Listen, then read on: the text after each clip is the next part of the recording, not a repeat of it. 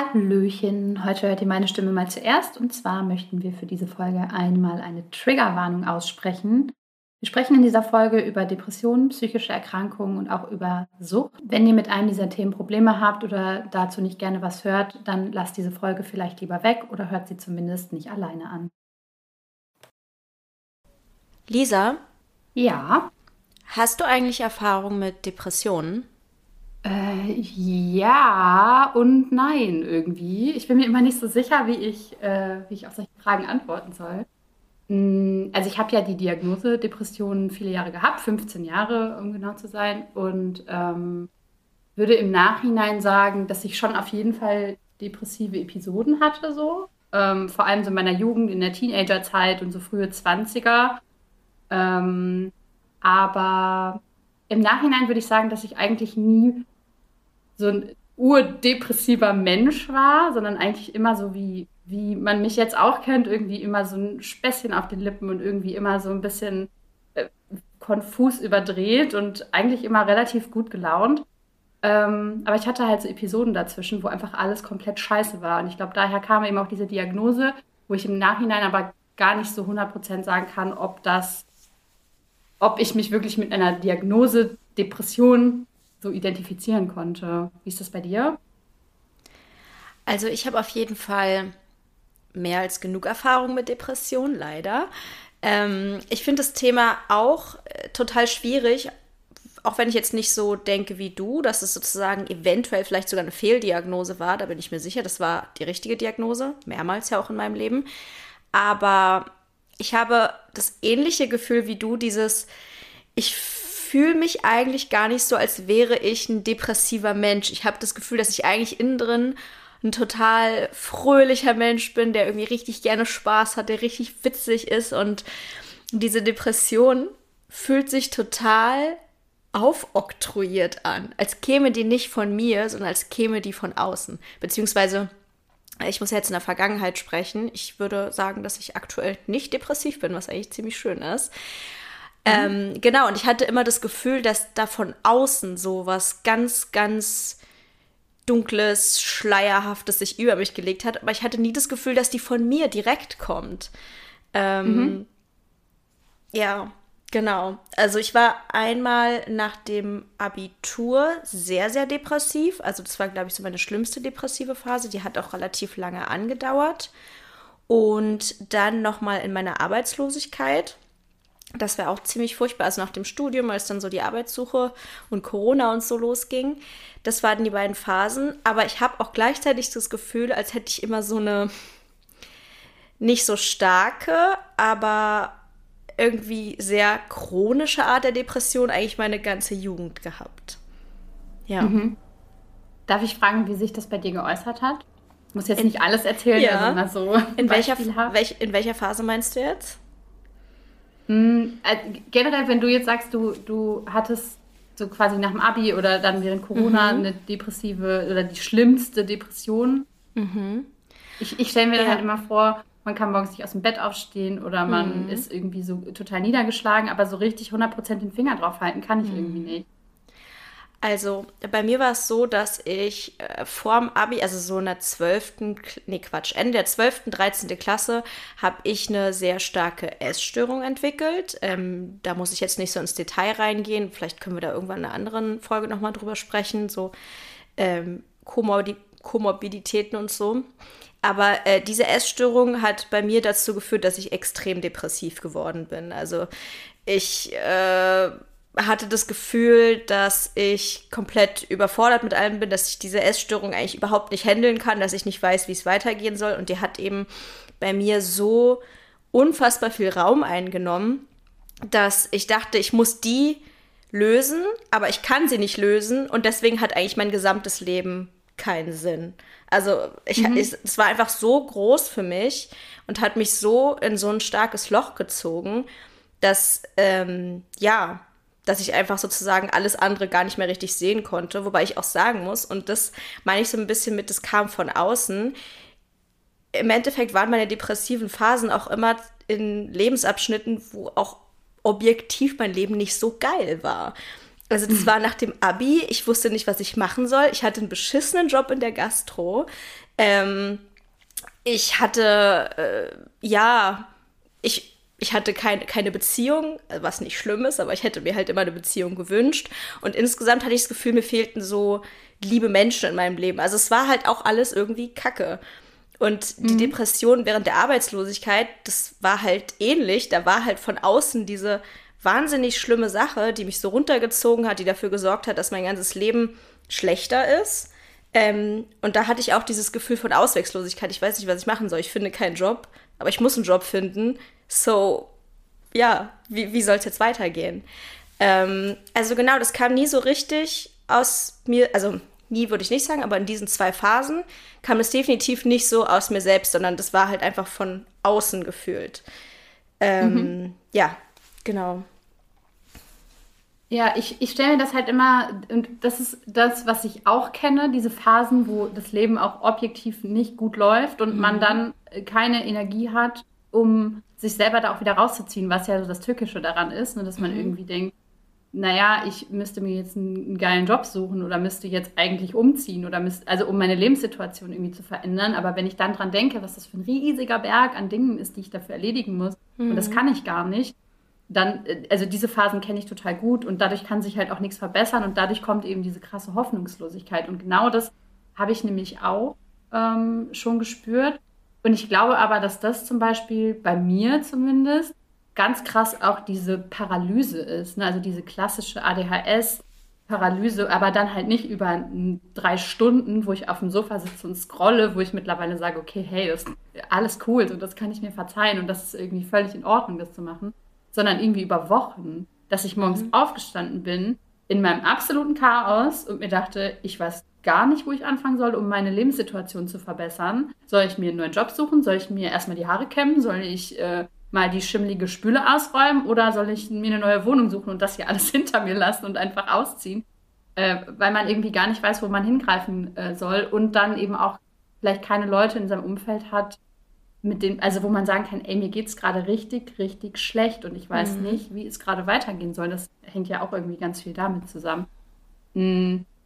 Aber trotzdem habe ich immer das Gefühl gehabt, dann im Nachhinein, dass es sich doch immer irgendwie so zum Guten gewendet hat. Also ich bin ja jetzt an einem Punkt, wo ich, wo es mir gut geht, so wie es ist und so, wo alles irgendwie cool ist. Und solche Punkte hatte ich immer mal in meinem Leben, ne, wo ich dann dachte, ach, jetzt ist irgendwie gerade alles ganz geil. Und vor ein paar Wochen war noch alles richtig scheiße und so.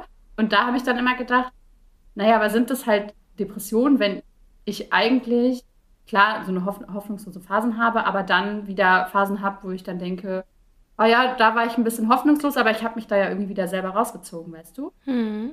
Ja, ich weiß genau, was du meinst. Ähm, das war das, was ich ähm, erlebt habe eigentlich über meine Jugend. Das, wo ich meinte, dass da die Depression immer so latent da war, aber nicht so stark ausgeprägt wie jetzt zum Beispiel in diesen anderen schlechten Phasen, dass ich einfach das Gefühl hatte, und da glaube ich auch, dass das mit der ähm, Undiagnostizierung der Neurodivergenz zusammenhängt, dass ich einfach, es hat einfach nichts gestimmt, es hat einfach nichts funktioniert. Ich hatte das Gefühl, ich habe mein ganzes Leben lang gegen mein Bauchgefühl agiert. Ich habe nie das gemacht, was sich was ich gut angefühlt hat, was ich wollte. Ich war komplett fremdbestimmt. Und ich habe das Gefühl, also das ist jetzt so quasi meine Analyse im Nachhinein, als wäre ich da latent depressiv gewesen, weil ich einfach nicht darauf Rücksicht nehmen konnte und auch niemand anderes darauf Rücksicht nehmen konnte, wie ich mein Leben eigentlich hätte führen müssen. Das habe ich nicht gemacht. Ich habe mich einfach die ganze Zeit an andere Leute angepasst. Ich habe ähm, sowohl, weil andere Leute mir das Gefühl gegeben haben, als auch, weil ich das von mir selber dann irgendwann durch dieses People-Pleasing und Masking gemacht habe, ähm, dass ich eigentlich immer unglücklich war. Alles hat sich schrecklich angefühlt. Alles war furchtbar. Und ich weiß auch gar nicht, ob man das dann wieder Depression nennen kann. Vielleicht kann ich auch einfach sagen, ich war wahnsinnig unglücklich. Ähm, mhm. Aber ich glaube, weil es sich manchmal so anfühlt, als wäre diese Unglücklichkeit so ein fließender Übergang in die Depression, die dann nach dem Abi kam, ähm, fühlt es sich auch so ein bisschen an, als ob das zusammengehören würde. Falls man ich glaube auch, dass es äh, dass im Zusammenhang mit jeglicher Neurodivergenz Depressionen immer mhm. nicht alleine stehen können. Also mhm. ich glaube einerseits, dass, dass die undiagnostizierte ADHS oder Autismus oder sonst irgendwas halt eine Depression auch bedingt, aber auch teilweise ja aussieht wie eine Depression. Also es mhm. ist ja mhm. beides. Du hast ja einerseits diese krassen Paralysen oder irgendwie, dass du Sachen irgendwie nicht so hinbekommst wie andere oder dass du eine krasse Schlafstörung hast und so. Das sind ja alles auch Symptome von einer Depression. Mhm. Woher weiß ich denn, ob das jetzt meine Schlaf äh, meine, meine äh, ADHS Schlafstörungen sind oder meine Depressionsschlafstörungen? Das unterscheidet man ja irgendwie nicht, sondern das überlappt sich halt irgendwie so krass.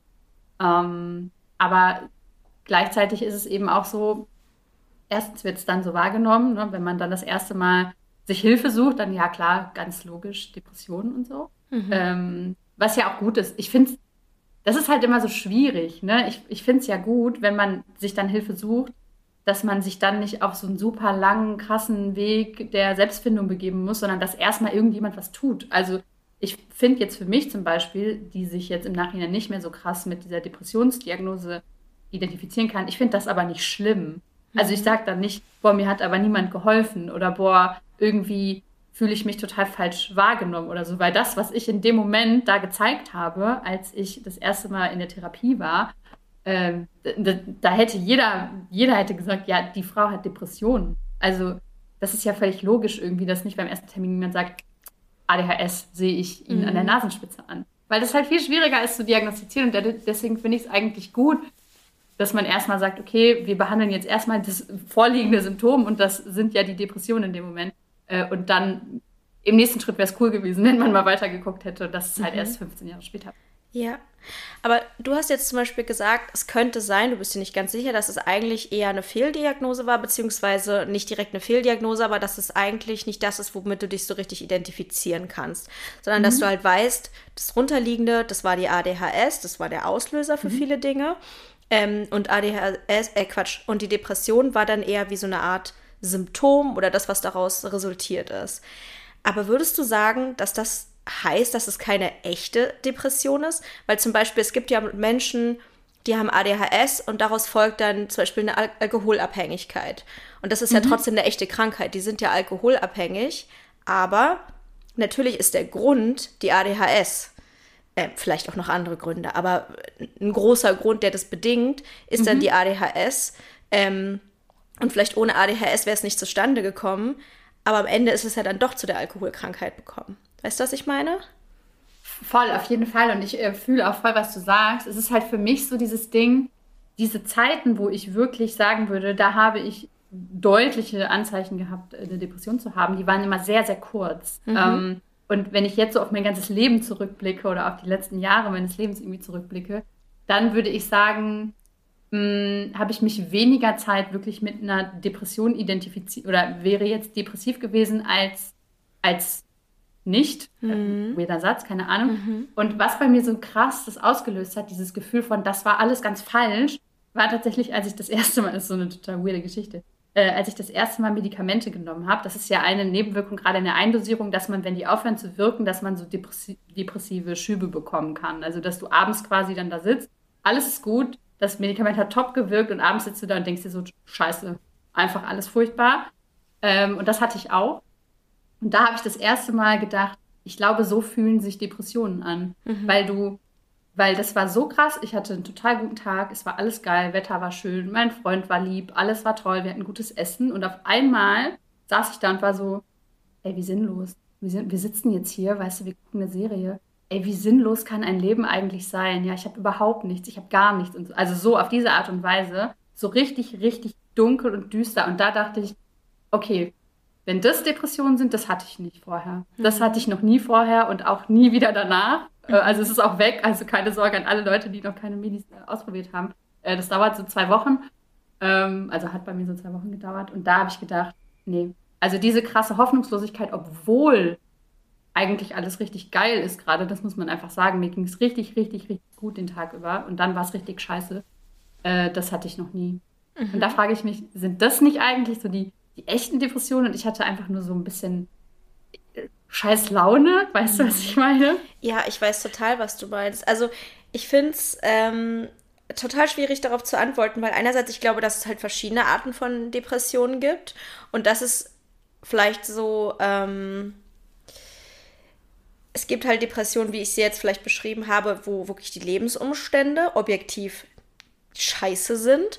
Und dann gibt es, glaube ich, auch Depressionen, die halt so wirklich von innen herauskommen und die auch komplett dem widersprechen können, wie das Leben tatsächlich aussieht. Dass sozusagen diese Hoffnungslosigkeit, diese Trauer, diese, ähm, das Gefühl, nicht leben zu wollen, nicht leben zu können, dass das, mhm.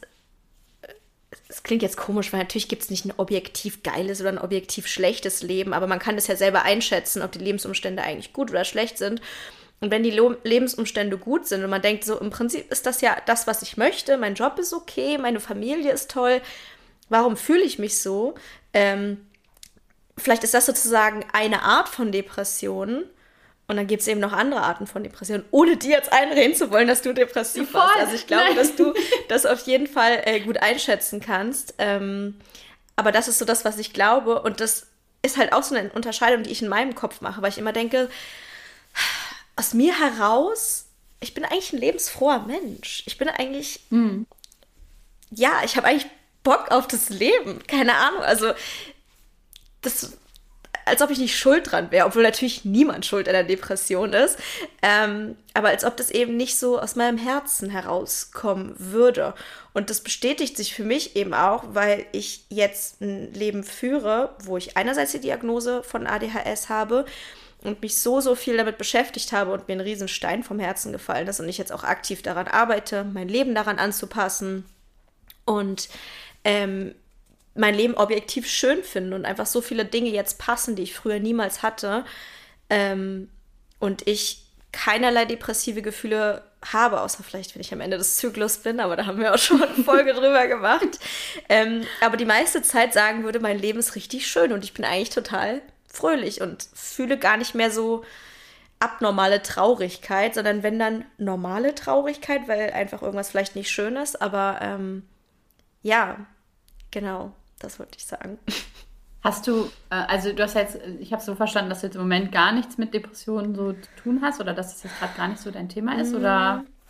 Ja, okay, das komplett zu verneinen ist schwierig für mich, weil ich das Gefühl habe, dass ich, dass es für mich ein lebenslanges und dauerhaftes Thema ist. Also so als ob ich auch weiß, die können definitiv zurückkommen und ich bin da sozusagen veranlagt für und ähm, habe vielleicht auch nicht so gute Resilienzen. Also ich neige auf jeden Fall zu Depressionen, aber ähm, ich habe zum Beispiel einfach durch das Wissen und die Möglichkeiten, die ich jetzt habe, auch so einen gewissen Einfluss und weiß, was zu, dazu führen kann, dass ich depressiv werde und was mir eher hilft, obwohl man natürlich bei Arbeitslosigkeit, klar, da kann man nicht so richtig was machen. ähm, ja, also sie sind so ein bisschen abhängig von meinen Lebensumständen würde ich sagen. Das wäre jetzt tatsächlich ja. meine nächste Frage gewesen, ob mhm. das, äh, ob du quasi äh, immer so ein bisschen, ich will nicht sagen in der Angst lebst, aber immer mhm. so im mhm. Hinterkopf hast, so jetzt gerade ist alles geil, aber es könnte halt so im nächsten Moment so eine, so eine Episode um die Ecke kommen und halt alles wieder so ein bisschen einreißen oder so grau machen irgendwie. Mm, ich glaube, das ist eher dann so eine allgemeine Angst von, dass in meinem Leben was Schlimmes passieren könnte, weil ich wüsste, mhm. würde ich jetzt eine Trennung äh, durchmachen, wäre ich wieder arbeitslos oder irgendwas äh, von diesen Major-Sachen, die halt im Leben so wichtig sind, dann weiß ich genau, ich würde dann das, ich würde das nicht tapfer durchstehen und stärker irgendwie aus der Asche aufsteigen, sondern ich würde in ein fucking großes Loch fallen. Das weiß ich einfach. Das weiß ich ganz genau. Ich, mhm. ich ja, das meine ich mit, ich habe keine Resilienzen. Also ich weiß genau, wenn um mich herum irgendwas kaputt geht, dann werde ich psychisch ganz, ganz große Probleme kriegen. Ist einfach so. Mhm. Ja. Und das ist halt so, das ist tatsächlich das, wo ich sage, dass das ist ein Gefühl, das ich gar nicht kenne. Dieses, mhm. äh, dass ich so Angst habe, dass irgendwas passiert und ich das nicht. Hm. Wobei ich sagen muss, zum Beispiel sowas wie Stress oder so, ne? wenn ich so richtig Dauerstress habe und richtig viel arbeite, gar nicht gut auf mich achte und so, dann merke ich halt manchmal, wie so düstere Gedanken kommen oder wie ich so über Tage einfach ganz energielos bin und mhm. sage, boah, ich habe gar keinen Bock, irgendwas zu machen und alles ist irgendwie gerade voll ätzend und so. Also das schon eher. Ähm, aber so dieses ähm, irgendwie, und das ist halt das, was, das klingt immer so super bescheuert und ein bisschen esoterisch, finde ich. Aber das ist so dieses, äh, weswegen ich früher auch äh, dachte oder auch sage, ich hatte vielleicht keine Depression in dem Sinne, aber da haben wir jetzt schon gesagt, weiß, kann man jetzt mhm. so gar nicht den Finger drauf halten. Ähm, ich hab, bin immer sehr hoffnungsvoll. Also nach jeder Trennung, nach jedem, ich, ich ziehe jetzt einfach random um in ein anderes Bundesland mhm. oder so. Das habe ich ja immer aus einem Impuls rausgemacht, aber immer auch aus so einem Excitement irgendwie, aus so einem, wuh, jetzt wird alles geil, dann wird es aber alles irgendwie voll scheiße. Dann denke ich, egal, mache ich halt das nächste so. Also ich war immer so getrieben von, von Dopamin und von so den nächsten Sachen mhm. und so. Und es gab ganz wenige Phasen in meinem Leben, wo ich irgendwie dachte, boah, wenn jetzt was passiert, dann bin ich richtig am Arsch. So, dann weiß ich gar nicht mehr, wo oben und unten ist. Und ich, deswegen, dass man, also es gab solche Phasen, aber die waren, da war dann wirklich einfach alles scheiße und dann kam immer noch mehr Scheiße obendrauf und so. Aber ich glaube, da würde jeder zusammenbrechen. Also mhm. dann, wenn, egal ob du Depression hast oder nicht, wenn sich halt einfach nur die Scheiße stapelt und du dann noch ein, ein Problem lösen musst, ähm, da würde ich dann fast sagen, das ist ja eigentlich normal. Aber äh, es ist halt so schwierig. Ich finde Depressionen genauso wie ADHS oder Autismus oder sonst irgendwas, ist einfach richtig schwierig zu greifen und zu sagen, so das ist jetzt noch Depression und das ist jetzt normal und so ist jeder mal und so ist jeder mal ein bisschen traurig mhm. und so hat jeder mal dies und das und jenes. Mhm. Es ist halt schwierig. Ja. Hast du mal Antidepressiva genommen? Äh, nein, habe ich nicht. Ich glaube, dass mir meine erste Therapeutin mal welche angeboten hat. Also was heißt angeboten? Sie hat mich gefragt, ob ich glaube, dass es mir helfen würde. Und im Nachhinein glaube ich sogar, dass es mir auf jeden Fall geholfen hätte. Ähm, aber ich war damals noch so, so, pr so prinzipiell medikamentenfeindlich. Ich weiß gar nicht warum. Ich glaube, das ist irgendwie so ein Gesellschaftsding, dass man immer so denkt, so Medikamente sind richtig schlecht und verändern die Persönlichkeit. Und dann läuft man rum wie so ein keine Ahnung, wie so ein Clown irgendwie so völlig künstlich. Äh, entspricht natürlich überhaupt nicht der Realität, aber also deswegen, ich hatte irgendwie Angst davor und auch Angst vor Abhängigkeiten. Ähm, deswegen habe ich nie Medikamente genommen. Ich glaube, dass es vielleicht gut gewesen wäre für mich. Ähm, und was ich gerade dachte, ist, dass es vielleicht ganz gut wäre, mal darüber zu sprechen. Vorhin hast du mich auch gefragt, wie sich die Depression bei mir geäußert hat, ähm, dass man das vielleicht mal so ein bisschen erzählt, wie die Symptome denn eigentlich waren, weil ich glaube, das ist halt auch bei jedem unterschiedlich, wie die Depression sich aus, ähm, wie die sich zeigen kann. Kannst du dann auch danach gleich gerne mal erzählen. Ähm, bei mir war es tatsächlich so, also ähm, dieses klassische nicht aus dem Bett kommen war theoretisch da. Hätte ich die Möglichkeit gehabt, den ganzen Tag im Bett zu liegen, hätte ich es gemacht. Also es war für mich wirklich, aufstehen war die Hölle. Aber auch, weil ich wusste ja, okay, ich muss jetzt zu einem Job gehen, den ich bis aufs Blut hasse. Aber auch insgesamt, ich weiß nicht, ich hatte so eine Enttäuschung aufzuwachen. Das war so, ich wach auf und denk so, oh nee, ich will nicht. Ich will die Augen wieder zumachen und einfach drei Tage durchschlafen. Ähm, also, ja, genau. Also so ein Gefühl von, der wache Zustand, das tut eigentlich schon weh, ist eigentlich furchtbar. Ich wäre im Bett geblieben und hätte am liebsten nur Serien geguckt oder weiß ich nicht, mich irgendwie abgelenkt, auf jeden Fall von meinem Elend. Ähm, und was bei mir halt auch ganz krass war, ist, dass ich das Gefühl hatte, kein Mensch versteht mich auf dieser Welt. Niemand kann jemals nachempfinden, wie unendlich traurig ich bin und gleichzeitig würde ich aber auch niemandem davon erzählen wollen, weil es mir so peinlich und unangenehm war. Also ich habe mich unglaublich doll für meine Gefühle geschämt, vor anderen, aber auch vor mir, was das Ganze noch viel schlimmer gemacht hat. Ähm, also das sagt man ja auch immer in der Therapie, wenn man Gefühle unterdrückt, dann wird es halt immer noch schlimmer. Mm. Und ich habe das Gefühl, ich habe einfach alles gemacht, wo auf gar keinen Fall ein Weg dran vorbeiführte. Also das, was wirklich meine Pflicht dann war in dem Moment.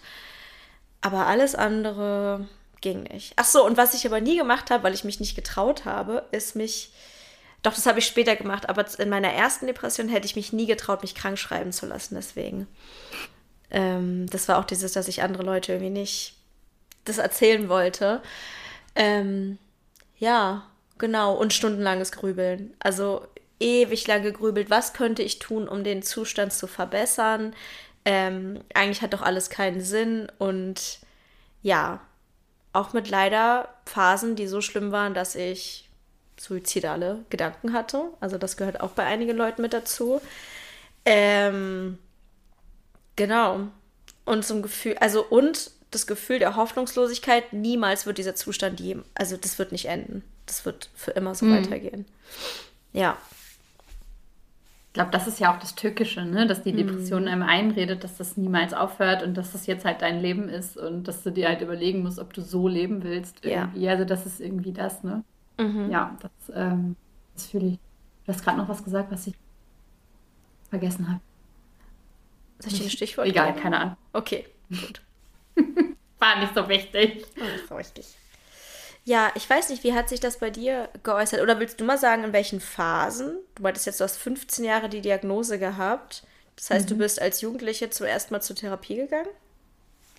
Äh, ja, tatsächlich schon als Kind. Ähm, also ich mhm. habe mit, äh, ich habe ja mit Angststörungen äh, zuerst zu tun gehabt und ich glaube, dass das halt auch das Ding ist, dass du, wenn du eine Angststörung hast, also ich hatte auch Panikattacken und so, äh, wirst du halt automatisch irgendwann mit Depressionen diagnostiziert, weil das natürlich dich extrem stark einschränkt in deinem Leben. Äh, und ich hatte ja schon mit neun oder zehn halt die ersten Panikattacken und so, also da fing das irgendwie schon an, dass ich so total ähm, nach außen hin kommt es ja dann immer so rüber, als wäre man so total nicht lebensfroh, weil man halt nichts macht. Also ich konnte ja auch irgendwie äh, relativ, ich habe wenig mit Leuten gemacht und so, wollte irgendwie nirgendwo hingehen, wollte nicht mal zur Schule gehen und so, weil alles einfach sau anstrengend war, wenn du äh, Panikattacken und Angst hast mhm. eigentlich die ganze Zeit, dann ist halt jeder Schritt, den du aus deiner Komfortzone raus machst, halt einfach nur unfassbar anstrengend. Mm, und daher kam das dann irgendwie auch so ein bisschen, ähm, dass dann natürlich auch die Diagnose Depression gefolgt ist. Ähm, und das ist irgendwie auch so das Ding. Ähm, deswegen hatte ich eben Hoffnungslosigkeit und deswegen bin ich morgens wach geworden und dachte mir so, bei mir war das eher so dieses, oh, ich könnte heute das machen und dann so, ach nee, dafür müsste ich aufstehen und einkaufen gehen und ich kann ja nicht einkaufen gehen, weil ich ja nicht rausgehen kann. Äh, also kann ich halt eigentlich nur im Bett liegen, weil alles, was ich, was cool wäre, was ich heute machen könnte, hängt damit zusammen, dass ich äh, rausgehen müsste. Und ähm, das war ja so, so das große Thema und ähm, du hast es vorhin schon mal kurz angesprochen. Ähm, ich hatte ja auch eine ganz krasse Alkoholsucht als Teenager und äh, junge Erwachsene, was ja auch damit so total verknotet ist irgendwie, weil du, wenn du ähm, regelmäßig Alkohol trinkst, ich weiß nicht, ob du das weißt, ähm, Alkohol macht ja eine ganz krasse Dopamin-Serotonin-Ausschüttung im Gehirn. Und wenn du einen Kater hast, also am nächsten Tag, schießt du halt so komplett runter und mhm. bist halt komplett Depri. Und das Gehirn gewöhnt sich ja, vor allem wenn du halt ADHS hast, dann ist es natürlich super einfach, quasi dann zu einem mhm. Getränk zu greifen um dann wieder diese Ausschüttung zu haben und dann fällst du aber wieder in dieses Loch rein. Und da drin war ich ganz, ganz lange, dieses so, oh, Kater, alles scheiße. Mhm. Erstmal wieder trinken, damit halt der Kater nicht so schlimm ist und damit es mir nicht so beschissen geht und so. Ähm, also von daher, das war halt schon so ein toxischer Zyklus aus äh, irgendwie Depression, Hoffnungslosigkeit, aber in allererster Linie Angststörungen äh, und halt eben diese Suchterkrankung, die mit dazu gezählt hat was dann sich immer wieder wiederholt hat, ne? Und dadurch, dass es sich immer wieder wiederholt, naja, wie willst du denn daraus ausbrechen? Weil dir geht's halt scheiße und damit es dir nicht scheiße geht, musst du in meinem Fall trinken mhm. und dann geht's dir aber wieder total scheiße. Ja, mhm. cool. So, das ja. war, äh, und das hängt halt alles miteinander zusammen, ganz, ganz eng verwoben, ne? Ja. Ja, ähm, ich muss gerade an ein Video denken, ich zitiere ihn immer wieder, Dr. K von Healthy Gamer GG, äh, der ein Video darüber gebracht hat, dass man sich aus Depressi äh, Depressionen, ähm, dass man sich ja nicht mit Logik retten kann. Und das habe ich ganz, ganz lange versucht und auch nicht verstanden, dass es meine Emotionen einfach sind, die so messed up sind und dass ich einfach theoretisch ja vielleicht Antidepressiva hätte brauchen können oder dass ich einfach sozusagen, dass man, dass ich emotionale Hilfe brauchte. Und ich dachte die ganze Zeit so, ich kann mich da irgendwie intellektuell her herausmanövrieren, indem ich mhm. einfach nur genug nachdenke, genug grübel, genug ähm, mhm. versuche, irgendwelche Lösungen zu finden. Und das war natürlich kompletter Blödsinn. Also ich dachte, ich musste sozusagen das Problem intellektuell lösen, was aber einfach, ja, ich hätte einfach wahrscheinlich eher jemand zum Reden gebraucht oder Antidepressiva oder ähm, keine Ahnung, einfach, dass ich sozusagen mit meinen Gefühlen mich auseinandersetze und versuche, meine Gefühle irgendwie zu verarbeiten und durchzustehen. Und stattdessen dachte ich, meine Gefühle sind das Problem und ich müsste einfach nur schaffen, irgendwie einen logischen Weg zu finden, wie ich jetzt mein Leben besser gestalten kann. Hm. Ja, wobei du jetzt gerade meintest, jemanden zum Reden. Ähm, du hast ja auch Therapie gemacht, soweit hm. ich weiß. Ja. Hat dir das geholfen? Ja, insgesamt ja, aber. also erstmal habe ich meine Therapie, meine erste Therapie angefangen, als die aller, aller schlimmste Phase schon vorbei war. Ähm, also mir ging es halt immer noch super schlecht, als ich die Therapie angefangen habe, aber diese ganze grauenhafte Zeit habe ich komplett alleine durchgestanden und auch äh, nicht wirklich mit Leuten drüber geredet. Außer vielleicht mal irgendwie so, so ein bisschen angerissen, aber eigentlich nie wirklich drüber geredet, über das tiefergehende Problem. Und meine erste Therapeutin war auch leider keine besonders gut. Also es tut mir irgendwie so leid im Nachhinein. Sie war eine ganz liebe Frau, aber sie hat mir halt gar nicht. Sie war nicht die Therapeutin, die ich gebraucht hätte. An einigen Sachen hat sie mir geholfen und so ein bisschen mich ähm, Sachen erkennen lassen, die ich bis dahin auch gar nicht gewusst habe, was gut ist. Aber insgesamt fand ich sie halt nicht so toll, aber ich hätte mich auch nicht getraut, mir eine andere Therapeutin zu suchen. ähm, da war ich, glaube ich, dann doch irgendwie so people-pleasing, dass ich dachte so, oh, eine Person nimmt sich meiner an, dann muss ich ihr ein gutes Gefühl geben und ihr sagen, dass sie das ganz toll macht. Klar. Bei dir, hast du das Gefühl, dass dir Therapie geholfen hat? Am Anfang nämlich gar nicht. Also mhm. ich habe äh, äh, dann ja auch relativ zeitig mit Therapie angefangen und äh, das Ding war irgendwie immer, dass die alle dasselbe gefragt Also ich hatte mehrere TherapeutInnen, weil ich äh, ja auch so oft umgezogen bin. Das war bei mhm. mir total symptomatisch. Und ähm, das war dann immer so, ja, wie war denn so die Kindheit und so. Und das war ja bei mir so, ähm, dass ich ein extrem schwieriges Verhältnis zu meinem Vater hatte, aber irgendwie auch so voll äh, dieses, dieses klassisch ADHS-mäßige. Ich bin dann von zu Hause ausgezogen irgendwie und dann war es mir eigentlich total wurscht. So. Mhm. Also es war irgendwie so dieses, ja, ich habe jetzt irgendwie dann gar kein Verhältnis mehr mit meinem Vater gehabt, äh, als ich ausgezogen bin, weil ich es halt nicht mehr musste. Und dann war es innerhalb von so einem halben Jahr, war es irgendwie so, wenn jemand ihn angesprochen hat, weißt du, ah, hey, ja, klar, klar existiert er irgendwie. Aber es war gar nicht so ein Ding, wo ich jetzt gesagt hätte, okay, krass, das belastet mich jetzt gerade voll oder diese, dieses kein Kontakt halten belastet mich voll. Aber es war immer wieder so, dass halt auf diese Story so eingegangen wurde und auf diese Storyline in meinem Leben ähm, wo ich irgendwann so das Gefühl hatte, okay, ich habe das jetzt schon so oft erzählt, aber irgendwie kommen wir damit gar nicht so an des Pudels Kern. Also irgendwie ist es gerade gar nicht so mein Thema mhm. und dass ich, dass es mir so beschissen geht, äh, hat jetzt irgendwie auch gar nichts so mit meiner Familiengeschichte zu tun, aber es war irgendwie immer so dieses, in den ersten Sitzungen wurde dann irgendwann so drüber gesprochen, wie denn so die Kindheit war und dann war halt quasi diese Geschichte gesetzt mit der Familie. Und dann wurde immer wieder diese Familienthematik aufgerollt, obwohl ich das Gefühl hatte, dass das Problem da gar nicht liegt irgendwie. Mhm. Äh, und die mir dann immer erzählt haben, ja, sie müssen, sie müssen da reingehen in diese Emotionen und müssen bla bla bla, du weißt ja selber, wie das ist. Dieses, man muss sich dem stellen und man muss sich dem irgendwie, man muss das fühlen dürfen und so. Und ich dachte halt immer so, ja, ich versuch's ja, aber ich fühle halt da irgendwie gerade gar nichts. Es ist jetzt irgendwie mhm. gerade gar nicht so mein, mein Thema, aber ich konnte das auch gar nicht so artikulieren. Äh, und deswegen saß ich da halt voll oft und war dann halt so, ja, ich mache jetzt mal mit, so.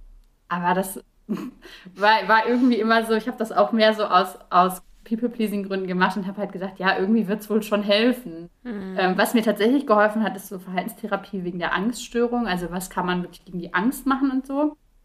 Äh, wo dann über Atemtechnik, also wirklich über die, was kann ich tun? Nicht so, was kann ich denken, weil was ich denken kann, kann ich nicht beeinflussen. Das sind eh mal 10 Trilliarden Sachen äh, gleichzeitig aber so, was kann ich jetzt machen? Kann ich zählen? Kann ich atmen? Kann ich äh, aus der Situation rausgehen und so? Das waren irgendwie immer so, das war was, das konnte ich greifen. So, da habe ich verstanden, okay, cool. Aber bei der Depression, ja, dann hilft es mir auch nicht, wenn ich den Raum weg. Also wenn ich jetzt rausgehe und sage so, so, mhm. jetzt bin ich vor meiner Depression weggelaufen. Vor der Angst kann ich irgendwie deutlich besser weg, weglaufen.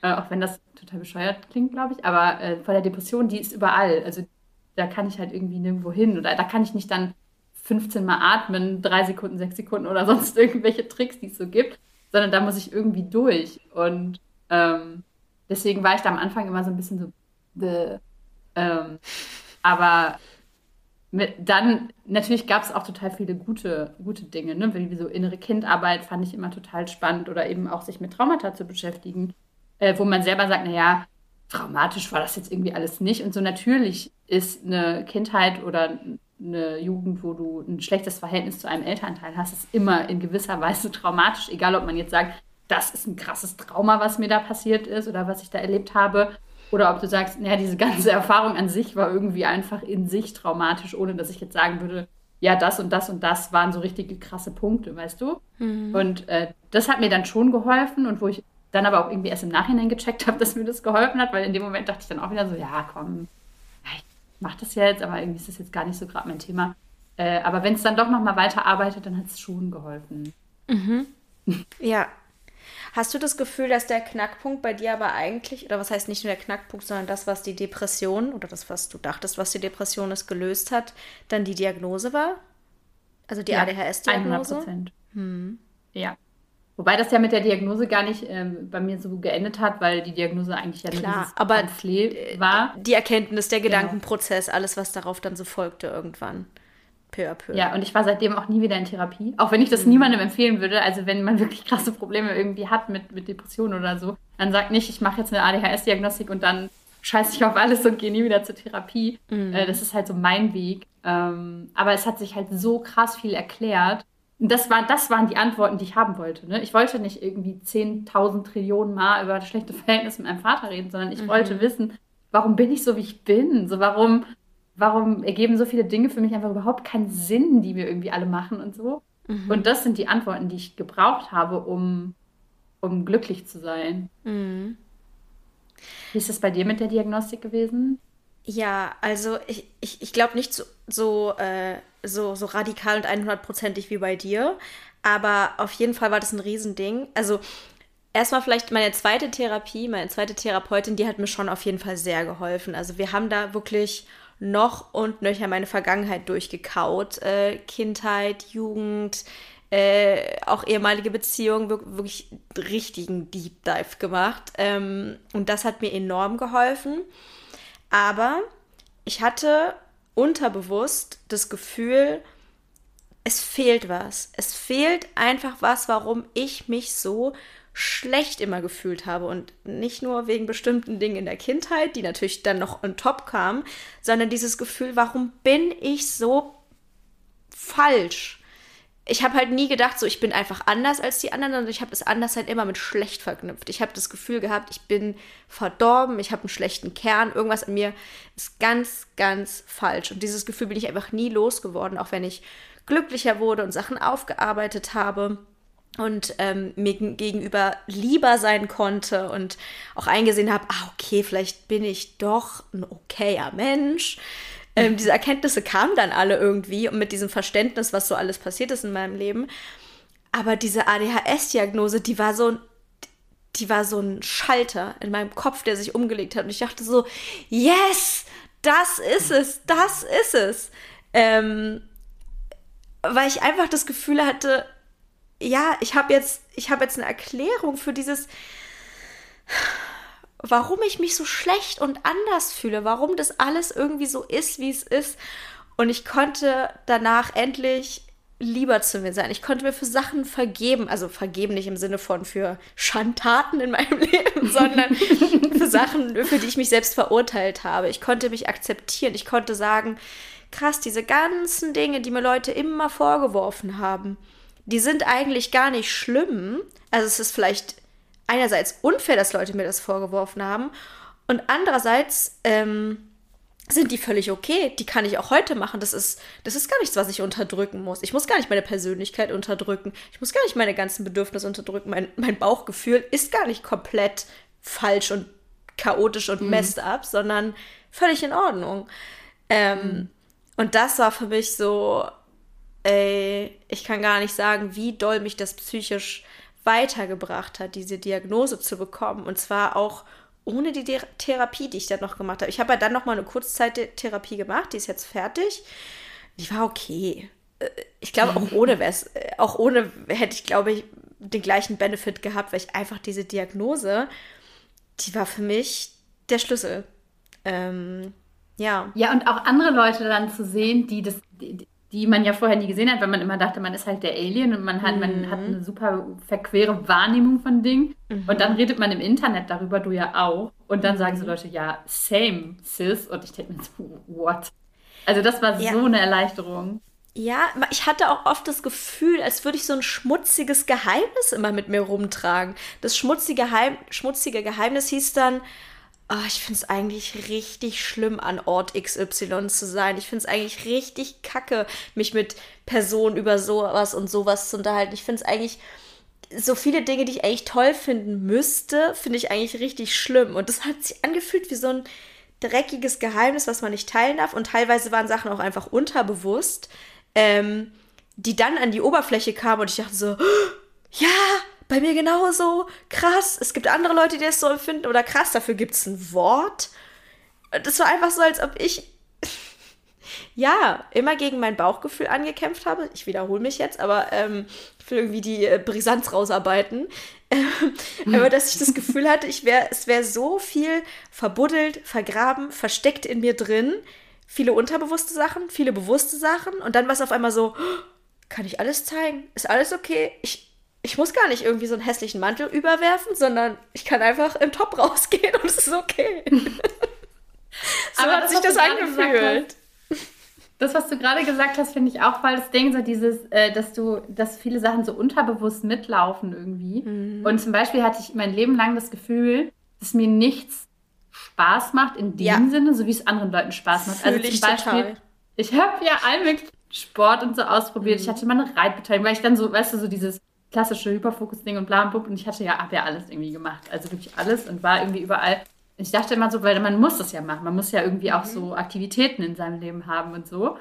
Und ich war aber immer so, das macht mir irgendwie alles gar keinen Spaß. Was mir eigentlich halt Spaß macht, ist zu Hause zu sitzen und an irgendwas zu arbeiten, irgendein Projekt oder einfach irgendwie mit meinen Hunden zu chillen oder irgendwie im Garten zu buddeln. Also so diese ganzen Sachen, wo man sagt, boah, das ist ja irgendwie voll langweilig oder so, die haben mir dann Spaß gemacht. Ja. Und mir hat aber alles andere keinen Spaß gemacht. Und erst, und das war das Ding, ich wusste das nicht. Ich wusste das nicht, dass das so ist. Bis ich gecheckt habe, warum mir das keinen Spaß macht, dass das anderen Leuten auch keinen Spaß macht und dass, wenn man Sachen macht, die einem wirklich Spaß machen, man halt auch ein glücklicher Mensch ist und man sich gar nicht mehr so fühlt. Ja, das möchte ich, oh mein Gott, ich möchte das bitte hundertmal unterstreichen, was du gerade gesagt hast. Ich fand es ganz normal, dass ich immer Dinge durchstehen muss. Ich dachte, durchstehen wäre der Normalzustand. Das wäre normal. Und wenn ich dann nach Hause komme und komplett im Eimer bin und mich endlich äh, ins Bett lege und Grey's Anatomy gucke, ich habe das Gefühl, da hat dann mein, mein Spaß eigentlich erst angefangen. Aber ich dachte so, ja, okay, das verdiene ich mir jetzt, weil ich habe ja jetzt was durchgestanden. Anstatt mir Ja. zuzugestehen, einfach immer die Sachen zu machen, die mir Spaß machen. Ja, also ich, ich fühle das total und ich habe auch das, ich hatte auch immer ein schlechtes Gewissen. Okay, in den Sommerferien äh, sechs Wochen lang in meinem neun Quadratmeter Zimmer sitzen und eine Serie gucken oder schreiben oder malen, finde ich einfach mega geil. Und ich will nicht auf eine Jugendreise, ich will nicht rausgehen, ich will nicht, keine Ahnung. was. Und dieses Gefühl, Was sind deine Hobbys? ich hatte immer das Gefühl, nach Hause Nichts. kommen ist das Schönste an jedem Ausflug. Und nicht, und nicht mal, weil es zu Hause so schön war, das war bei mir zumindest so. Ich habe immer so gedacht, boah, gar keinen Bock nach Hause, aber ich kann dann halt wieder so, Ja. wieder so in meine, in meine Introvert-Cave gehen und einfach so langweilige Sachen machen. Ja. Ähm, Ich- so, Ja, ich, ich muss dran denken, eine, eine gute Freundin von mir, also damals eine gute Freundin von mir, hat mich mal so, ich weiß nicht, wie alt ich da war, 15 oder 16, 17, irgendwie sowas in dem Dreh. Ähm, also damals, glaube ich, sogar meine beste Freundin, der habe ich somit so die meisten Sachen anvertraut. Die hat mich mal gefragt, ob ich im Leben eigentlich schon mal wirklich glücklich war. Und ich war das so. hätte ich dich gleich noch gefragt. Und das war so-. Die Frage hat mich so traurig gemacht und so, also mir auch ein schlechtes Gewissen gemacht, weil ich dachte, das, man muss ja glücklich sein. Das kann ja nicht sein. Also das ist ja Ja. meine Schuld. Und ich meinte zu ihr so, nein, ich glaube nicht. Und ich habe das Gefühl, ich habe mir selbst in dem Moment das Herz gebrochen. Mhm. Es war so schlimm für mich. Ähm, ja, Ist das mittlerweile anders? ja, auf jeden Fall. Ja. Voll, das Pompöse, ja, aber äh, es ist einfach so schön, dass ich es jetzt anders beantworten kann. Definitiv ja. Ähm, ja, du wolltest mich gerade fragen, willst du vielleicht mal selber auf die, äh, auf die Frage antworten? Das Ding ist, ich habe ich hab das halt, als du es äh, vorhin so, als du so erzählt hast, habe ich mir gedacht, ich frage dich gleich, ob du heutzutage Mhm. manchmal so Momente hast, wo du so richtig tief in dir drin so richtig glücklich bist, weil ich das nie hatte. Ich hatte, äh, Mhm. also vor der ADHS-Diagnose und vor allem, was da, da so draus entstanden ist und bla bla, ähm, ich hatte immer das Gefühl, auch so, wenn ich so Filme geguckt habe oder so, oder wenn ich so mit Leuten geredet habe, die dann so das waren dann so riesige Momente im Leben, wo man, oder, oder so die kleinen Momente im Leben, wo die dann einfach mal so alleine sind und so smilen oder so. Und ich denke mhm. halt so, nee, wenn ich alleine bin, dann, dann ich lächle nicht. Also das war früher so mein, mein, ich war halt so ein Emo-Girl, ja. Also ich war mhm. immer, immer irgendwie kacke drauf, wenn ich alleine bin, war immer so. Und ähm, äh, ich, ich dachte halt immer, man muss das, man muss das irgendwie haben, man muss so diese riesigen Momente haben. Und das Komische ist, dass ich manchmal auch so in Situationen zum Beispiel, äh, auch, kennst du dieses so, wenn alle so vor Glück weinen und so? Mhm. Äh, wenn jetzt, keine Ahnung, irgendwas jemand geboren oder man heiratet oder so. Und ich habe das irgendwie auch gemacht, aber ich habe das halt nicht gefühlt. Ich habe das halt irgendwie nur gemacht, weil alle das gemacht haben. Es war super strange, im Nachhinein darüber nachzudenken. Weil ich heutzutage, und das äh, sage ich halt auch voll gerne, heutzutage weiß ich, wie sich mein, mein Glück anfühlt. Mein ganz individuelles Ich selbst sein und ganz, ganz glücklich sein. Ähm, und mittlerweile ähm, ist es auch so ein Ding, was ich aus der Therapie habe, schreibe ich mir jeden Abend halt auf. Manche nennen das so Dankbarkeitstagebuch, ich nenne das so am Ende des Tages so Things that made me smile, weil ich manchmal wirklich durch die Gegend laufe und einfach am Grinsen bin und mir so denke, das schreibe ich heute Abend in mein Buch rein. Und das ist so total schön, diese ganz alleine Momente zu haben, wo man einfach denkt, geil irgendwie. Mhm. Äh, weil du gerade diese großen Momente gesagt hast, so musste ich gerade so ein bisschen in mich reinkichern, weil ich das total kenne, dass das, was irgendwie so, wo andere Leute sagen, das ist richtig schön, das ist richtig groß, das ist richtig toll, voll der besondere Moment. Ich habe das Gefühl, mein Hirn rattert viel zu sehr, als dass ich dann einfach in dem Moment nur fühlen kann. Ich bewerte das auch ganz viel. Und diese, diese Dinge, die so große Sachen sein sollen, die, da, da habe ich nie das Gefühl gehabt, so, oh, ich bin gerade richtig glückerfüllt. Keine Ahnung, also kenne ich einfach nicht.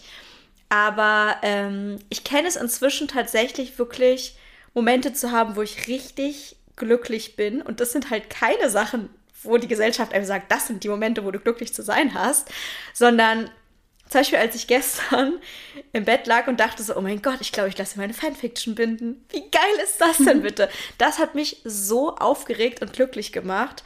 Oder zum Beispiel, ähm, wenn ich äh, im Sport, keine Ahnung, einen neuen Rekord aufstelle, ne? Danach habe ich das Gefühl, ich bin so das ist so geil einfach nur. Ich bin so zufrieden und so glücklich und so, so, so ähm, ich habe sowas Tolles erreicht. Das macht mich dann richtig, richtig glücklich. Aber das sind so, das sind nicht die großen Momente, sondern bei mir sind das so, so einzelne Sachen in meinem Leben drin irgendwie. Und die mich so, mhm. ich glaube, Sachen, die mich so aufgeregt machen. Die machen mich ja. glücklich.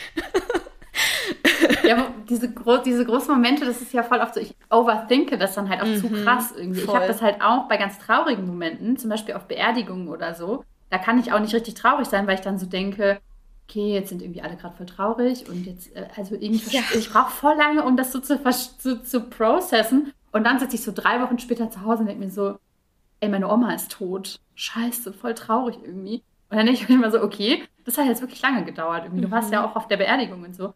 Aber genauso auf Hochzeiten, wenn jemand geboren wurde, wenn jemand, keine Ahnung, was weiß ich, was so große Momente im Leben sind, da war ich immer so, ja, ist das jetzt gut? Also finden die es jetzt wirklich gut? Vielleicht lassen die sich auch wieder scheiden. Ich weiß nicht, keine Ahnung. Woher soll ich das wissen? Genau ja? so bin ich auch. Und da habe ich dann gar keine Zeit, dann zu denken, auch irgendwie voll schön für die jetzt gerade. weißt du? Ja, und ich habe auch immer, ich glaube, bei sowas kommt bei mir noch das dazu, dass ich das Gefühl habe, ich kann alles, was so gestaged wirkt, irgendwie nicht ertragen. Also wenn jemand so sagt, so Hochzeiten sind das Beste, denke ich immer so, oh nee, das ist so, das ist alles so konstruiert irgendwie. Ich hasse konstruiert, nicht ich hasse, aber ich habe so eine gewisse Abneigung gegen Momente, wo ich das Gefühl habe, die sind konstruiert. Wenn, wenn Leute was sagen, was irgendwie so geskriptet ist oder wenn, wenn was so läuft, wie man es aus dem Fernsehen kennt, also empfinde ich so viel Cringe. Deswegen sind es bei mir so oft so, so ganz ungewöhnliche Momente in meinem Leben oder wo ich das Gefühl habe, da bin ich jetzt nicht, dass ich jetzt denke, ich muss ein Unikat sein und nur dann kann es wirklich was wert, äh, einen Wert haben. Aber so, ähm, wenn ich jetzt zehn Filme darüber gesehen hätte, wie jemand sich eine Fanfiction bindet und das ist der große Moment, in dem Leben ist, dann hätte ich, glaube ich, dann hätte ich, glaube ich, gestern nicht empfunden, was ich empfunden habe. Aber weil es so auf mich zugeschnitten war und weil ich das Gefühl hatte, das ist so, so echt und so roh und das bin so ich und das ist so was, was mich so, mich so persönlich so erfüllt. Deswegen konnte ich glücklich sein. Es gab keine, keine Schablone, keine Erwartungshaltung, keine Klischees. Es war einfach nur so roh. Mhm. ich hatte mal so einen totalen Cringe-Happiness-Moment, wo, man, ich auch dachte, wenn jetzt gleich jemand hier die große Kamera rausholt, wird mich überhaupt nicht wundern irgendwie. Da war ich in, äh, in Slowenien im Urlaub mit meinem Freund. Wir haben uns einen Van gemietet und das war halt immer so mein großer Traum, ne? mit so einem Van durch so total rohe Natur zu reisen und so. Und dann sind wir an so einem See gewesen, der so, also absolut wunder, wunderschön war. Äh, ganz blau und ganz warmes Wasser und so.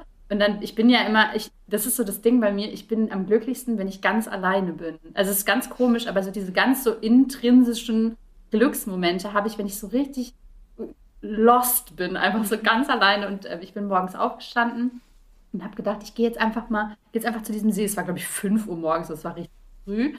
Äh, und bin dann zu diesem See gelaufen, da war dann so ein Steg, der so ins Wasser ging. Und dann habe ich mich da hinten halt so hingesetzt, habe meine Füße ins Wasser baumeln lassen, habe auf diesen See geguckt.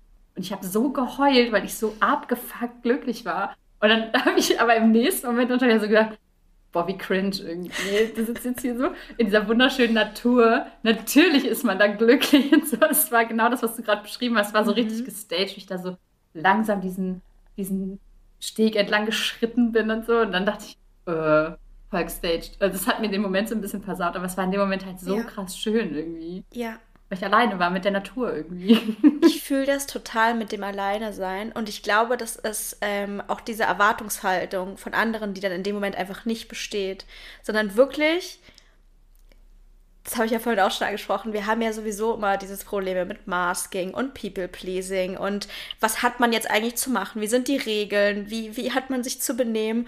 Und das fällt ja alles weg, wenn man alleine ist. Und deswegen kenne ich das auch, diese dieses, was ich auf, das, was ich gesagt habe, dieses aufgeregte Gefühl, dieses, oh mein Gott, genau das will ich, genau das ist gerade toll, das habe ich gerade toll gemacht oder so, dieses uh, Gefühl, das habe ich eigentlich auch am pursten und best, wenn ich alleine bin. Also manchmal versuche ich so ein mhm. bisschen meinen Freund da so mit reinzuziehen, wenn ich diesen Moment habe.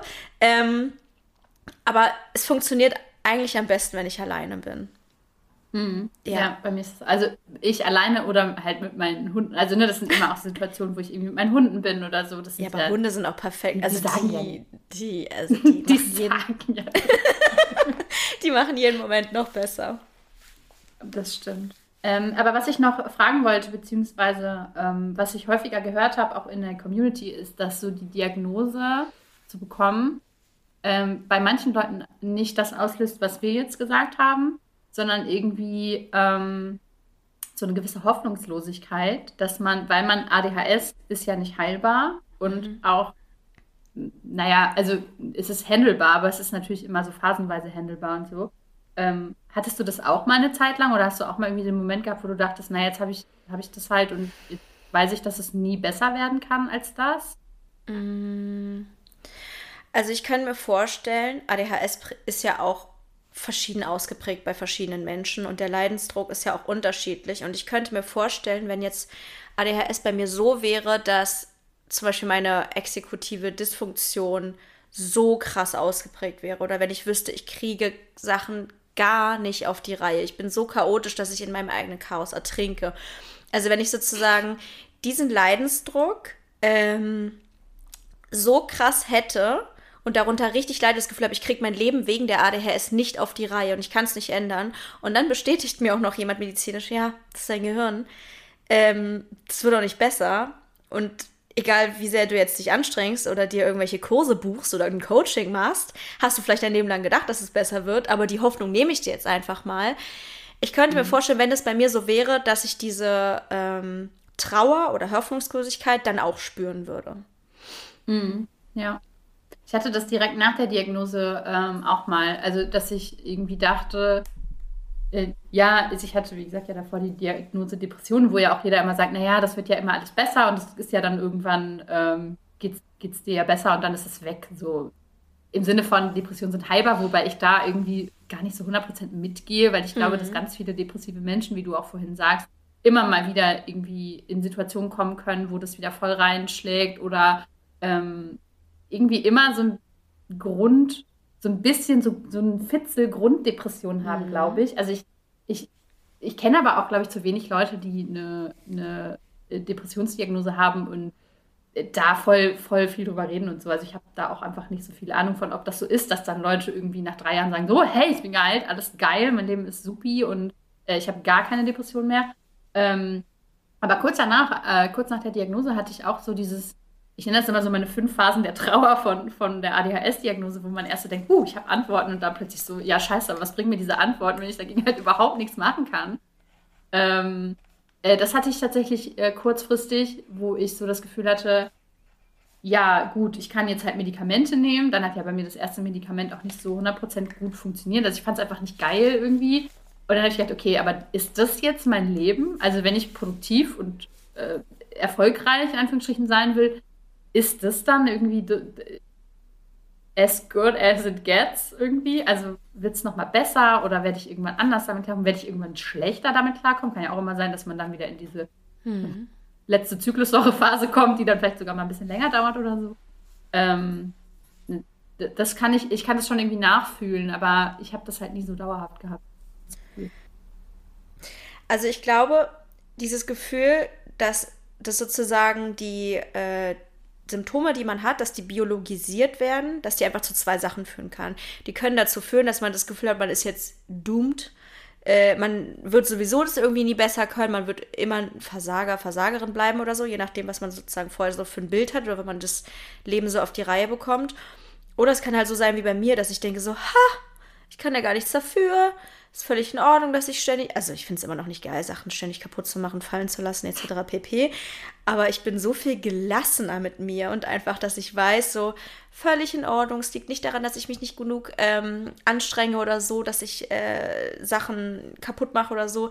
Das ist nicht geil, aber das ist okay. Aber vielleicht auch, weil ich das jetzt inhärent nicht so schlimm finde oder so einen krassen Schaden dadurch habe. Also es kommt natürlich darauf an, wie groß der Schaden ist durch die ADHS-Symptome. Und das andere, was ich noch sagen wollte, ist so die Phasen der Trauer nach der Diagnose. Ich glaube, bei mir ging es bei der Trauer ähm, vor allem darum, dass ich dachte so, uff, wenn ich das früher gewusst hätte, was hätte das ändern können? Natürlich weiß ich es ja nicht, ne? Es hätte auch voll schlecht sein können und ich wäre total stigmatisiert und Mobbingopfer oder was weiß ich geworden. Ähm, aber ich denke mir schon so, oh, ich das gewusst hätte, wenn andere das gewusst hätten, hätte mir das vielleicht auch mein Leben viel schöner und leichter machen können. Ähm, also ich habe da jetzt nicht ewig mit gehadert. So, ich habe ja meine Diagnose noch nicht mal ein Jahr, also so viel Zeit ist auch noch gar nicht vergangen. Ähm, aber so ein paar Wochen war ich da schon sehr geknickt und traurig. Also nach dieser ersten Euphoriephase war es dann so, uff, mhm.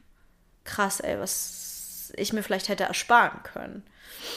Ja. Weil einem dann ja auch plötzlich so viele Dinge auffallen, ne? Die, wenn mhm. man dann nochmal zurückguckt auf bestimmte Situationen, was ja so automatisch dann in dieser Euphoriephase passiert, dass man dann nochmal guckt, so, wie war denn die Schule oder wie war denn mhm. das Elternhaus oder so und dass man dann so denkt, oh krass, oh krass, diese Situation hätte man vielleicht ganz anders lösen können und dann wäre das nicht passiert und dann wäre das passiert und dann hätte ich das nicht gemacht und dann wäre ich jetzt an einem ganz anderen Punkt, aber am Ende des Tages weiß man es ja nicht. Vielleicht wäre es richtig scheiße, wie du schon sagst. Das, das ist halt das Ding so. Ich meine, Vielleicht, wenn ich es früher gewusst hätte, hätte ich mir diese latente Depression in der Jugend zu einem Teil ersparen können. Dieses, ich unterdrücke mein Bauchgefühl pausenlos, ich denke, ich bin falsch, ich mache die ganze Zeit Sachen, die ich nicht will. Vielleicht wäre das anders gewesen und ich wäre dadurch etwas glücklicher gewesen.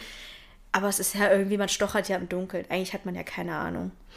Ja. Aber ja. das ist dann quasi dann eher eine Trauer darüber gewesen, über den Zeitpunkt der Diagnose. Ich habe aber nicht eine Sekunde jemals über die Diagnose getrauert, sondern es war für mich immer nur geil. Nicht, weil ADHS so geil ist, sondern, sondern weil, diese, weil diese sondern weil diese Erklärung eine der besten Dinge ist, die mir in meinem ganzen Leben passiert ist.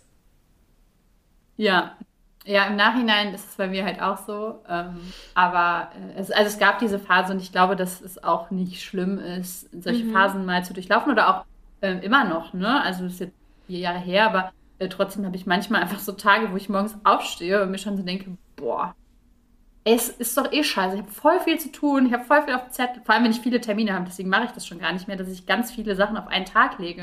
Weil das klappt nie, weil ich dann morgens schon so richtig energielos aufwache und mir so denke, boah, da musst du da pünktlich sein, da musst du das und dann, äh, und dann hast du danach auf jeden Fall schon gar keine Löffel mehr und dann geht der Tag aber noch weiter und so. Mhm. Sowas habe ich dann halt, ne, dass ich denke, äh, so wie im Moment habe ich das manchmal, ich habe im Moment sehr, sehr viel auf dem Zettel und ich ärgere mich dann so, ne, wenn vormittags viel los ist, dann kann ich nachmittags nicht mehr machen. Ich kann das dann nicht mehr machen, es geht nicht. Und ich weiß das auch und trotzdem mache ich es immer wieder, dass ich mir dann mhm. was reinplane und dann äh, mich darüber ärgere, warum, warum mein Hirn das nicht mehr kann und nicht mehr mitmacht und so. Äh, solche Phasen habe ich immer noch. Aber ähm, zum Beispiel mir hat es auch ultra geholfen, äh, ist dann einfach immer irgendwie in mein Handy reinzulabern und dann auf Instagram mhm. äh, irgendwie zu teilen oder mit Leuten zu teilen, die irgendwie auch eine ADHS-Diagnose haben oder auch neurodivergent sind, äh, irgendwie drüber zu sprechen, so, boah, es ist mir schon wieder passiert. Es ist mir schon wieder passiert. Ich habe geplant wie ein neurotypischer Mensch und es hat einfach wieder nicht funktioniert und ich denke mir so, warum eigentlich? Ähm, ich glaube, dass ganz viel eben dadurch, dass diese Scham wegfällt davor. Also ich schäme mich gar nicht mehr, ich schäme mich für diese ganzen Dinge einfach nicht mehr. Ähm, dass das ja schon alleine diese, diese Depressionsphasen oder diese Low-Phasen gar nicht mehr so schlimm werden lässt, weil ich kann dann einfach low sein, ohne dann auch noch zu denken, oh, nicht, dass jetzt jemand merkt, dass es mir gerade total schlecht geht oder nicht, dass jetzt jemand davon schlecht beeinflusst wird, dass es mir gerade schlecht geht, sondern ich kann einfach sagen, mir geht es gerade schlecht und Pech für alle anderen. Mhm. Ja, ich glaube auch, dass ähm, die Lebensumstände es halt auch einfacher machen. Ne? Also wir haben ja schon öfter über das Thema Selbstständigkeit gesprochen. Und dass ich, wenn ich jetzt zum Beispiel wüsste, okay, ich habe ADHS, aber ich muss Lohn arbeiten, dann glaube ich, würde ich auch ein ganz anderes Gefühl davon dabei haben. Äh, nicht Lohnarbeiten, das ist ja Lohnarbeit, die wir machen. Ich müsste angestellt, genau, ich müsste Angestellte sein. Ähm, dann würde ich auch denken, so, es geht mit meiner ADHS eigentlich nicht aber ich muss arbeiten. Fuck, was, so, was soll ich nur tun? Aber dadurch, dass ich so viel angepasst habe und genau sozusagen einfach weiß, wie ich funktioniere und ähm, ja, das, das, deswegen funktioniert es irgendwie auch nur und deswegen kann ich die, Diagnos äh, die Diagnose auch so, so entspannt nehmen, weil ich weiß, ich kann ja mein Leben so gestalten, dass es dazu passt. Äh, aber ich merke das schon teilweise manchmal, wenn ich einen Termin irgendwie zu früh mache und dann im Training in Stress gerate oder wenn ein Termin so spät ist und ich weiß, ah, okay, ich komme jetzt in den Wartemodus. Also ich bin auch richtig empfindlich geworden. Ich halte auch irgendwie gar nichts mehr aus, weil ich mir mein Leben so äh, an die ADHS anpasse und die Neurodivergenz insgesamt, bin ich auch total. Also das, die kleinste Störung wirft mich auch komplett aus der Bahn irgendwie schon ich bin dann auch immer so total protektiv mir selbst gegenüber. Ja, das finde ich eigentlich auch total absolut. schön, weil das einen selber so heilt irgendwie. Ähm, weil ich dann immer äh, schon so gucke, so, nee, nee, da kann ich nicht, weil da habe ich da das Telefonat, da bin ich dann eh ja. schon vor einer Stunde im Wartemodus. Und wenn ich danach dann noch was machen soll, sorry, keine Löffel, geht nicht. Also kann ich dir jetzt schon sagen, sorry, passt dann einfach nicht. Mhm. Und ich bin mhm. dann immer so richtig glücklich, wenn, weil das mein Hirn dann sagt, ja, genau, genau, das war das, was wir dir die ganze Zeit versucht haben zu sagen, du kannst das einfach nicht machen. Ja, ja, Zwei Telefonate an einem Tag? Nope. ich rufe dich dann am Freitag an, weil Donnerstag habe ich schon ein Telefonat. Ja. Geht leider nicht. Das ist ganz heftig, ja. Ja. Aber ähm, ich finde es irgendwie, ähm, ich finde, es ist irgendwie eine schöne Folge, weil wir so viel über. Ich finde, es gibt so Hoffnung, oder? Ja. Also es gibt. Wir, wir, haben sehr, wir haben sehr traurig angefangen und sind dann aber irgendwie in einen richtig schönen Zustand geraten wir haben also finde ich, wir haben uns irgendwie so fast so ein bisschen hochgeschaukelt und es hat sich irgendwie sehr, sehr gut angefühlt und das äh, ist irgendwie für mich auch sehr lebensbestätigend und lebensbejahend, wie, wie, wie, wir jetzt irgendwie so am Ende drüber gesprochen haben, sodass man auch rauskommen kann aus der Depression. Mhm. Ja. ja ich glaube, dass das ganz oft so ist, dieses Ding, dass man so denkt, das ist halt, wie du schon sagst, ne, diese Hoffnungslosigkeit und man denkt, die bleibt halt für immer. Mhm. Ähm, und wenn ihr das das nächste Mal denkt, guckt einfach uns an, wie wir, wie geil ich sind. meinen Hunden im Garten chillen. Nein, vielleicht können wir, wenn wir schon was mitgeben, dann können wir vielleicht mitgeben, dass ähm, es ja eventuell sein kann, dass Depression auch zustande kommt bei euch, weil ihr euer Leben teilweise nicht auf die Neurodivergenz angepasst hat. Und das klingt jetzt super privilegiert. Ich will auf gar keinen Fall sagen, wenn das nicht möglich ist, dass das eure Schuld ist oder so. Aber vielleicht, wenn ihr gewisse Möglichkeiten habt und euch eher zurückhaltet, weil ihr denkt, das darf ich nicht machen, weil das macht man so nicht, dass ihr vielleicht da mehr Rücksicht mit euch nehmt und ähm, euch ja. da irgendwie mehr Freiheiten schaufelt oder, auf, oder eure Planung auf euch selbst anpasst und nicht auf einen Zustand anpasst, wo ihr denkt, so müsste man eigentlich sein. Also das kann schon einen großen Unterschied machen, finde ich. Vor allem heißt das ja jetzt nicht, dass jeder, der hier zuhört, jetzt äh, übermorgen seinen Job kündigen soll Nein. und irgendwie seinen Partner verlassen und irgendwie aufs Land ziehen und äh, Hühner halten, so wie im Moment mein kleiner Hyperfokus ist, äh, sondern dass äh, man kann das ja im Kleinen machen und ich finde es ganz, ganz wichtig, dass man einfach auf sich selber Rücksicht nimmt und auf sich selber aufpasst und ähm, auch das geht nicht immer. Ne? Auch, auch ich und auch Charlotte müssen Sachen machen, die scheiße sind und die wir ätzend finden und die unser Hirn kacke findet. Ähm, und das, jeder muss das halt irgendwie machen. Aber ähm, es gibt immer diese kleinen Gewinne, finde ich. Und ich finde, mhm. die sind mhm. ganz, ganz wichtig, weil wenn ich auch nur einmal die Woche gesagt habe, pass auf, ich möchte das nicht machen oder ich kann das nicht machen, dann das, das Hirn merkt sich das, dass ihr lieb zu euch wart und mhm. dass ihr einen Gewinn habt, indem ihr das gemacht habt. Und wenn ihr das nur einmal die Woche macht oder einmal im Monat, das, das bleibt hängen und das ist richtig, richtig, richtig gut. Auch wenn sich das in dem Moment vielleicht nicht 100% so an. Ja, das ist ein sehr schönes Schlusswort. Also, was wir jetzt am Ende noch sagen können, wir freuen uns, wenn euch die Episode gefallen hat. Und wenn dem so sein sollte, dann teilt sie doch unbedingt. Äh, sowohl verbal als auch digital. Äh, schreit's von den Dächern. Was für einen geilen Podcast ihr entdeckt habt. ähm, gebt uns sehr gerne alle Sterne der Welt bei Apple Podcast und bei Spotify. Also fünf sind es, um genau zu sein. Alles darunter akzeptieren wir nicht. Löschen wir, Spaß können wir nicht. und äh, genau, wenn ihr gerne möchtet, könnt ihr uns auch immer eine E-Mail schreiben an podcast.neurodiverdings.de. Äh, wir kriegen ja teilweise wirklich sehr lange Lebensgeschichten und lesen die auch sehr gerne und finden es sehr schön, was der Podcast bei euch so auslöst. Ähm, nutzt das gerne oder wo kann man uns noch schreiben, Lisa? Man kann uns auch auf unserem Instagram-Account schreiben. Also natürlich könnt ihr uns äh, auch äh, individuell jeden Einzelnen abonnieren. ähm, das ist einmal äh, Charlotte ähm, auf Instagram at Charlottchen mit Doppel-A und ich, Lisa, auf Instagram at theunormalbrain. Und wir haben auch einen gemeinsamen Instagram-Account und zwar neurodiverdings.k. Das war, ich mal verschluckt. neurodiverdings.podcast. Äh, da könnt ihr uns auch jederzeit schreiben. Da könnt ihr uns auch in euren Stories verlinken. Da könnt ihr Weiß ich nicht. Ihr könnt uns lustige GIFs schicken zum Beispiel. Alles. Schickt uns Memes, die teilen wir dann vielleicht auch. Und was sehr cool ist, wir machen zu jeder Podcast-Episode ein Reel. Also Lisa macht das. Und da könnt ihr euch zum Beispiel auch mit anderen Leuten austauschen über das Thema, eure Meinung drunter schreiben, wie ihr die Folge so fandet oder was euch so einfällt. Ähm, genau, und was jetzt ganz neu ist, wenn ihr möchtet, könnt ihr diesen Podcast auch unterstützen. Da würden wir uns riesig drüber freuen. Ähm, und zwar entweder könnt ihr ein Abo bei Steady abschließen oder ihr könnt was in die Kaffeekasse geben, in die PayPal-Kaffeekasse. Ja, ähm, beide Links haben wir in den Show Notes und äh, wenn ihr dazu Fragen habt oder wissen wollt, wie Steady funktioniert, dann könnt ihr uns auch mal eine Nachricht schreiben. Genau. Ja. Genug der Laberei. Oder? Es ist nie genug Laberei, aber für heute schon. Bis Danny. Tschüss.